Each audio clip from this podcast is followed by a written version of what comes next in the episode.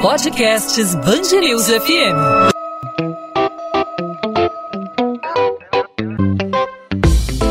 Dois às 20, com Maurício Bastos e Luana Bernardes.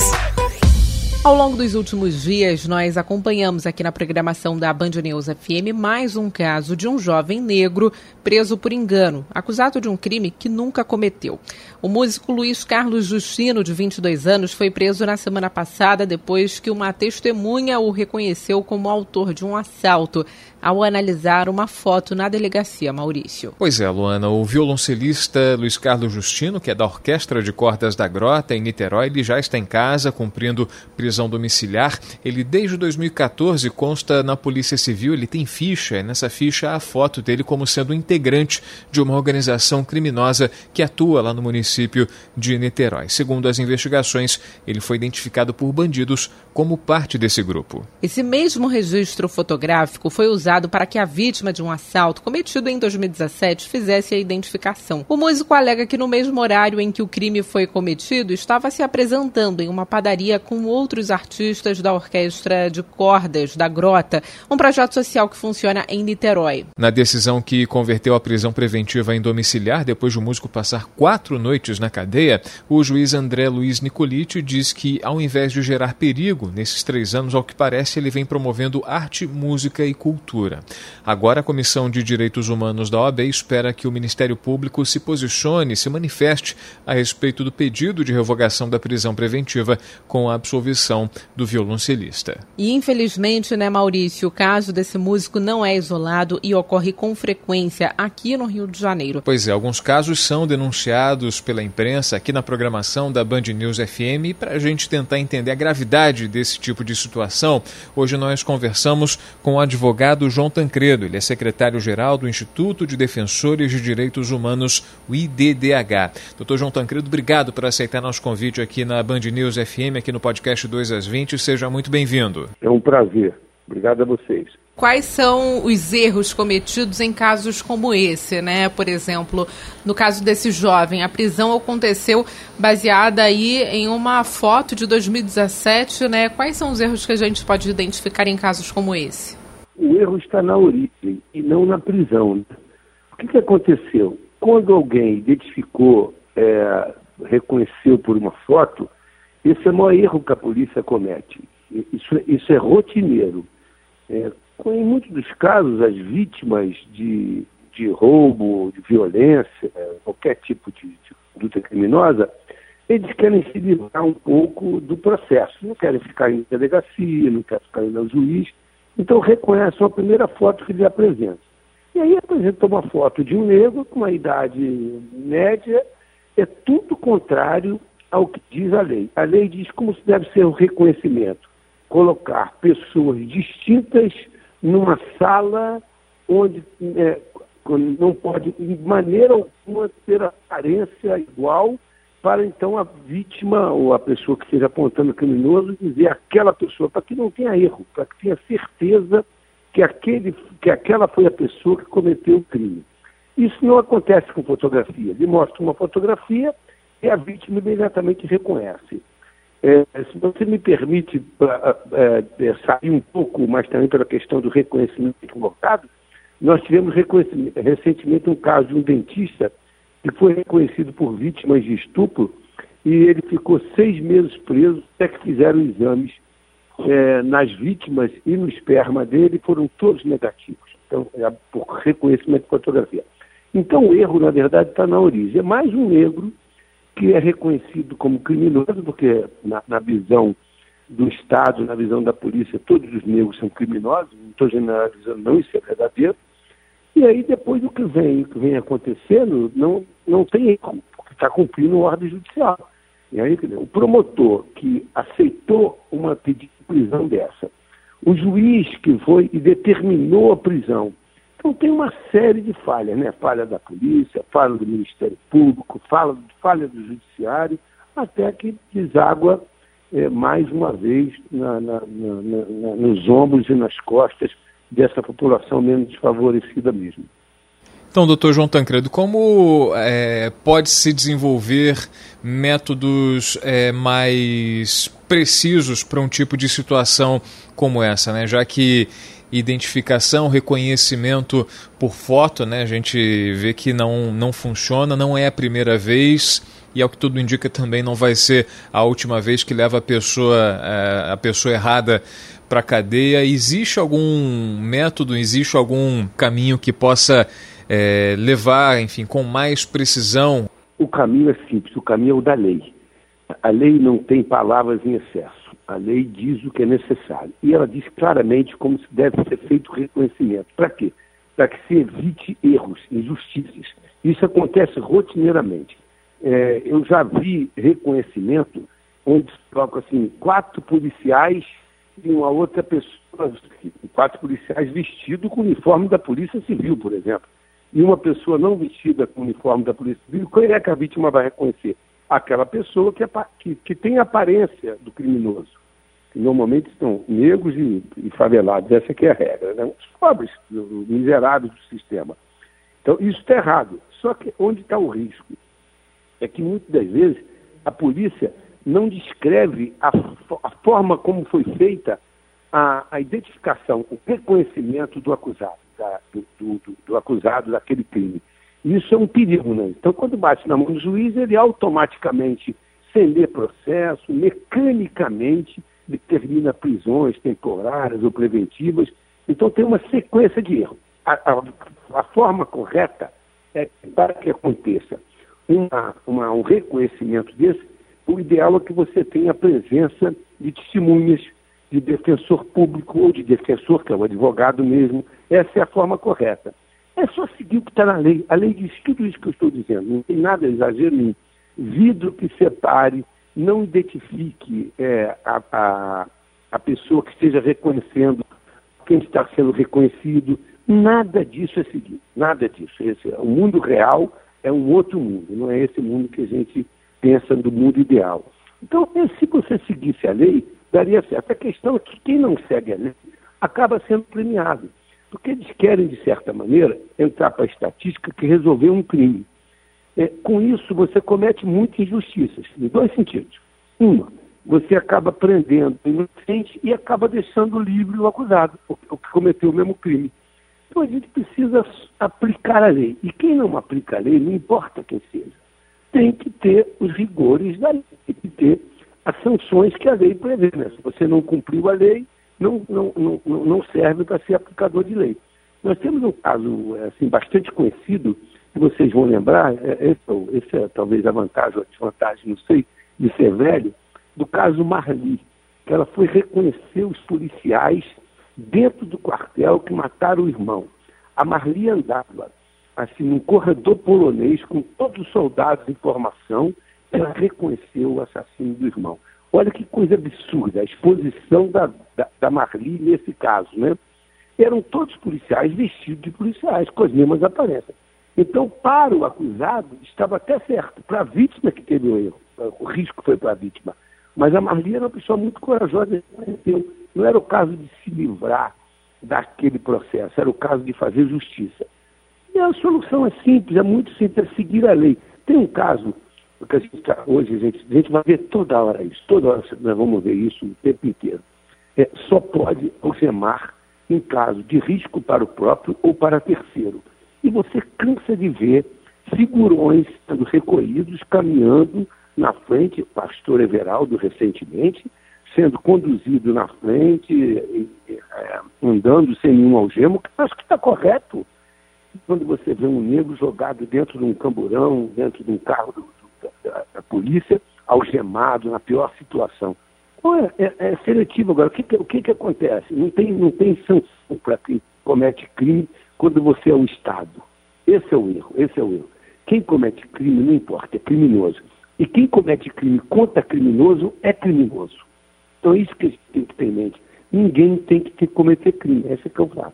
Agora, doutor João, duas perguntas. É, na verdade, uma é uma constatação mais do que uma pergunta. É, esse tipo de situação mostra como a, o racismo, né, o preconceito está intrínseco na nossa sociedade, né? Eu acho que a gente isso deixa essa, essa situação, esse, esse panorama da, do Rio de Janeiro e do Brasil bem claro, né? E a pergunta é quem deve fiscalizar esse tipo de situação e como fiscalizar? O que, que pode ser feito para mudar isso? Nós temos dois momentos. Você está coberta de razão pelo, pela constatação, não é uma dúvida mesmo, é uma certeza, né? Nós, nós constatamos esses tratamentos diferenciados para as camadas menos favorecidas da sociedade, que é um número enorme, né? Hoje, nos presídios, você tem uma, uma, uma massa de negros presos por crimes contra patrimônio, não é contra a vida, é porque roubou um celular, é porque roubou uma casa, não é crime contra a vida, uma massa enorme com a idade média de 25 anos. Você vê que é muito baixo. Então o presídio está cheio de negros pobres. É, então, quer dizer, é, é, essa é a massa. A, a, a questão da pergunta, da, objetivamente da pergunta, o que fazer, é, o que a lei faz é atribuir ao agente público a fiscalização. O agente público não pode cometer crime, porque senão ele não é agente público, né? Tá, quem comete crime não, não, não serve para a sociedade, né? Então, a, a, quando a lei diz é, você tem que vigiar, tem que cuidar para que ninguém cometa injustiça, e quando o agente público começa a cometer injustiça, começa a cometer crimes, porque isso é crime, aí é o caos. É uma sociedade que ficou realmente doente e que, que, que o conserto é difícil, né? A atuação rigorosa que a gente pensa que tem que ter nesse sentido é a fiscalização adequada da, da, da chefia, é a fiscalização adequada do secretário de Justiça, do governador do Estado, que a gente sabe que está afastado, e as razões são óbvias porque está afastado, um governador que manda mirar na cabecinha e atirar. Então, como é que você quer que esse governador fiscalize? Ele não fiscaliza, ele comemora a morte, como comemorou daquele homem no ônibus na ponte de Niterói. Não se comemora a morte de ninguém, não se comemora a morte de inimigo, não se comemora a morte de ninguém. É, as pessoas é, é são para estarem vivas, não para estarem mortas. Então, quer dizer, o Ministério Público tem que fiscalizar e o Judiciário tem que fiscalizar. A verdade é que está tudo muito mecanizado. Não há mais fiscalização nesse sentido. Então, quando chega na frente de um policial, dois, duas pessoas, um branco de classe média e um negro, não preciso dizer de classe baixa, porque essa é a regra, evidente, não vai virar pleonasmo, é, o negro é o bandido. Sempre dessa maneira que funciona. Pois, o que, a maneira que a gente tem de fiscalizar é a sociedade é, fiscalizando. Eu tenho entendido que a gente tem que, infelizmente, dotar esses espaços de mecanismo de filmagem. Então, como é que foi feito o reconhecimento daquela pessoa? Filma.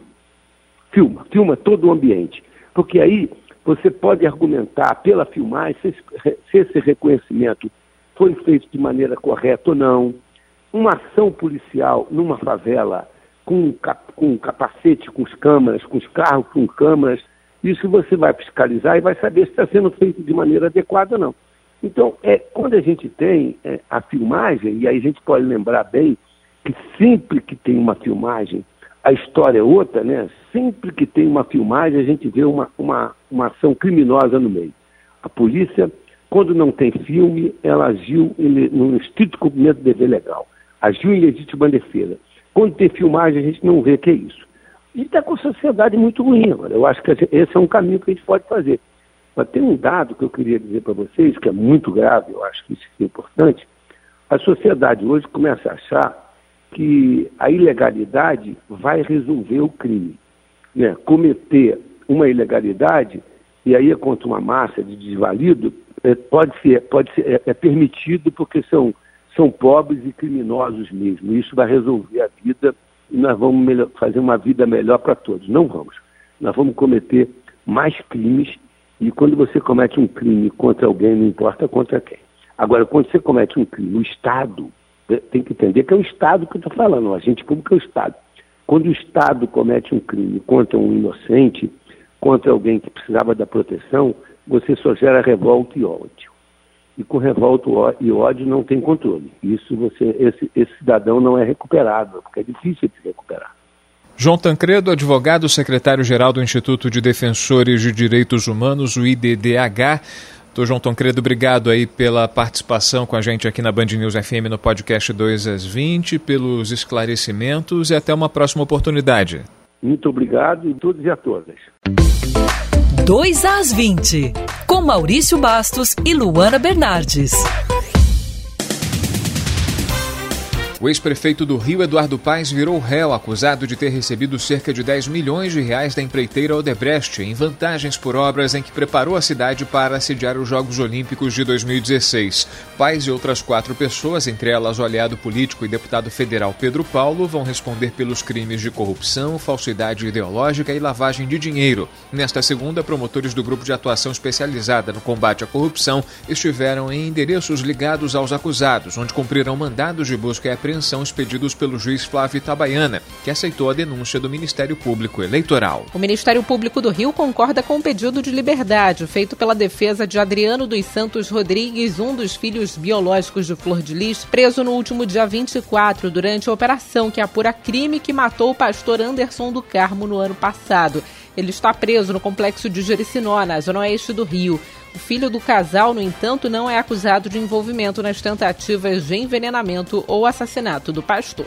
O Ministério Público Federal nega o pedido de Flávio Bolsonaro para mudar a data de acariação entre o senador e o empresário Paulo Marinho no processo que investiga o vazamento de informações da Operação Furna da Onça. O procedimento apura declarações feitas pelo pré-candidato à Prefeitura do Rio, que afirmou que o filho do presidente Jair Bolsonaro teve conhecimento prévio da ação da Polícia Federal realizada em 2018 e que que teve como alvo os deputados estaduais no Rio. Em nota, a defesa do parlamentar informou que ele não vai comparecer ao encontro nesta data porque, devido às prerrogativas da função, teria o direito a marcar o dia, local e hora para depoimentos. E o primeiro feriado prolongado após uma série de flexibilizações das regras para evitar o contágio da Covid-19 foi marcado por filas nos acessos aos pontos turísticos do Rio de Janeiro.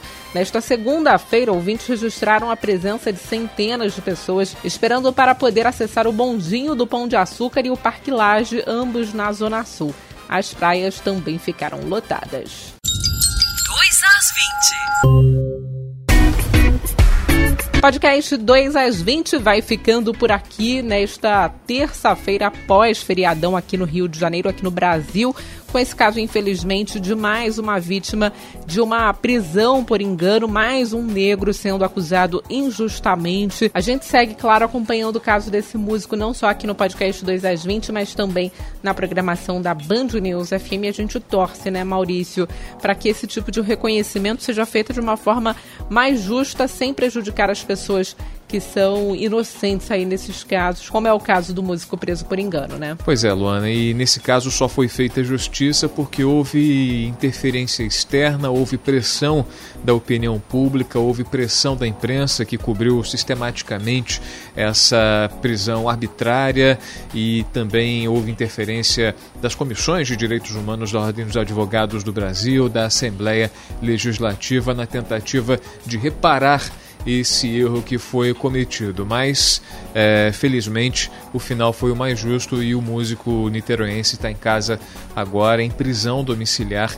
É necessário que a prisão domiciliar seja revogada e que ele fique livre de qualquer forma, que ele tenha o um nome limpo aí nessa história tão maluca em que há comprovação de que ele não tinha qualquer tipo de envolvimento com essa quadrilha. E eu lembro que você pode interagir conosco através das nossas redes sociais, mandar sua sugestão, sua mensagem, seu comentário sobre o podcast 2 às 20. No meu caso, o Instagram Bernardes Underline Luana, Luana com dois N's, onde eu falo sobre literatura e também sobre o podcast 2 às 20 e o seu Instagram, Maurício. Bom, você me encontra no Maurício Bastos Rádio lá no Instagram. A gente fala sobre o podcast 2 às 20, fala sobre história do rádio, fala sobre os bastidores é, do rádio em geral, aqui na rádio rádio Band News FM sobre o meu trabalho. Lá a gente pode interagir, a gente pode trocar ideias, a gente recebe aí as suas sugestões, tanto no meu perfil como no perfil da Luana. Fique à vontade para participar, sugestões de assunto para entrevista, críticas, qualquer tipo de participação, qualquer tipo de interação é bem-vinda aqui nesses nossos canais, nas nossas redes sociais. Bom, Luana, a gente volta nessa quarta-feira com mais um 2 às 20, sempre abordando um assunto importante a respeito da nossa cidade e do nosso estado. Eu aproveito para deixar marcado esse nosso encontro. Até lá, gente. Tchau, tchau.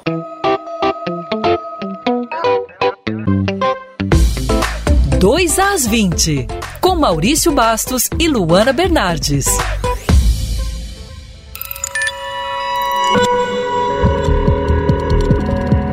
Podcasts News FM.